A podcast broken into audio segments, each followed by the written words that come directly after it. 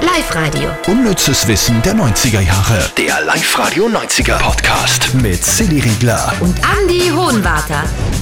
Wir haben heute für euch ein tollwütiges Murmeltier, dann eine tolle Affäre und dann noch die tolle vom Jason Priestley von äh, Beverly Hills 90210. Toll. Das ist wirklich ein tolles Programm. Starten wir los mit Platz. 3.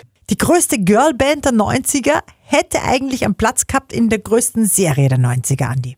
Ja, die Spice Girls hätten eigentlich einen Gastauftritt in Beverly Hills 90210 haben sollen, aber Hauptdarsteller Jason Priestley, das ist der, der den Brandon gespielt hat, hat gesagt, nö, in der letzten Folge von Staffel 7 wäre das Ganze geplant gewesen, also die Band wäre in der Story so ein Geschenk gewesen von der Kelly, also von ihrem Vater an die Kelly, aber Jason Priestley, also der Brandon, hat gesagt, nein, dann nehmen wir lieber die Cardigans und ja, da waren dann auch die Cardigans dann schlussendlich auf der Bühne.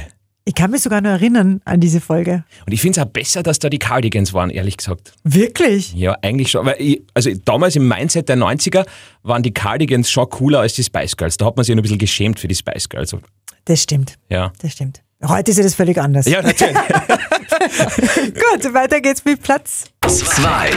Die Julia Roberts, die wirkt so extrem brav, aber ähm, ja, hat eine heiße Affäre gehabt dank einer Gastrolle. Sie hat 1996 in Friends mitgespielt, hat da eine Susi gespielt, die Chandler noch von der Schule gekannt hat und die dann ein bisschen angebandelt haben. Und äh, gebandelt haben sie dann nicht nur für die Rolle, sondern auch abseits der Kameras. Angeblich ist da tatsächlich was grenzt zwischen Julia Roberts und dem Matthew Perry, der eben diesen Chandler gespielt hat. Der hat auch damals noch sehr gut ausgeschaut, muss man sagen, in den 90ern. Gell? Schon?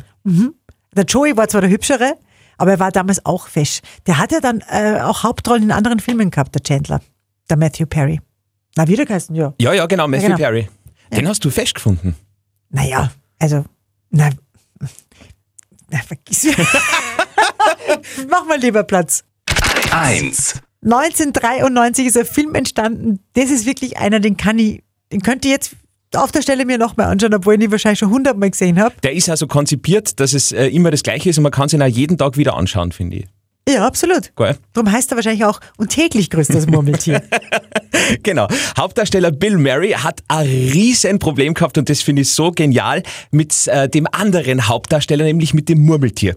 Müsst ihr euch vorstellen, der, der hat ja da in der Geschichte immer das Murmeltier aus der Box rausholen wollen. Also im Februar ist es immer, wo man dann prophezeit, wie denn die nächsten Monate wettermäßig werden. Und ja, während dieser Box-Heraushol-Aktionen ist Bill Murray zweimal von diesem Murmeltier gebissen worden. Und er hat sogar eine, eine, eine Tollwutspritze kriegen müssen. Wer jetzt? Ähm, na, das muss ich nochmal nachgoogeln, aber ich glaube Bill Murray. Nicht das Murmeltier. ja. Ja, und was wir nächste Woche murmeln beim unnützen Wissen, hört ihr natürlich äh, jeden Tag bei uns auf Sendung um kurz nach halb zwei oder hier im Podcast.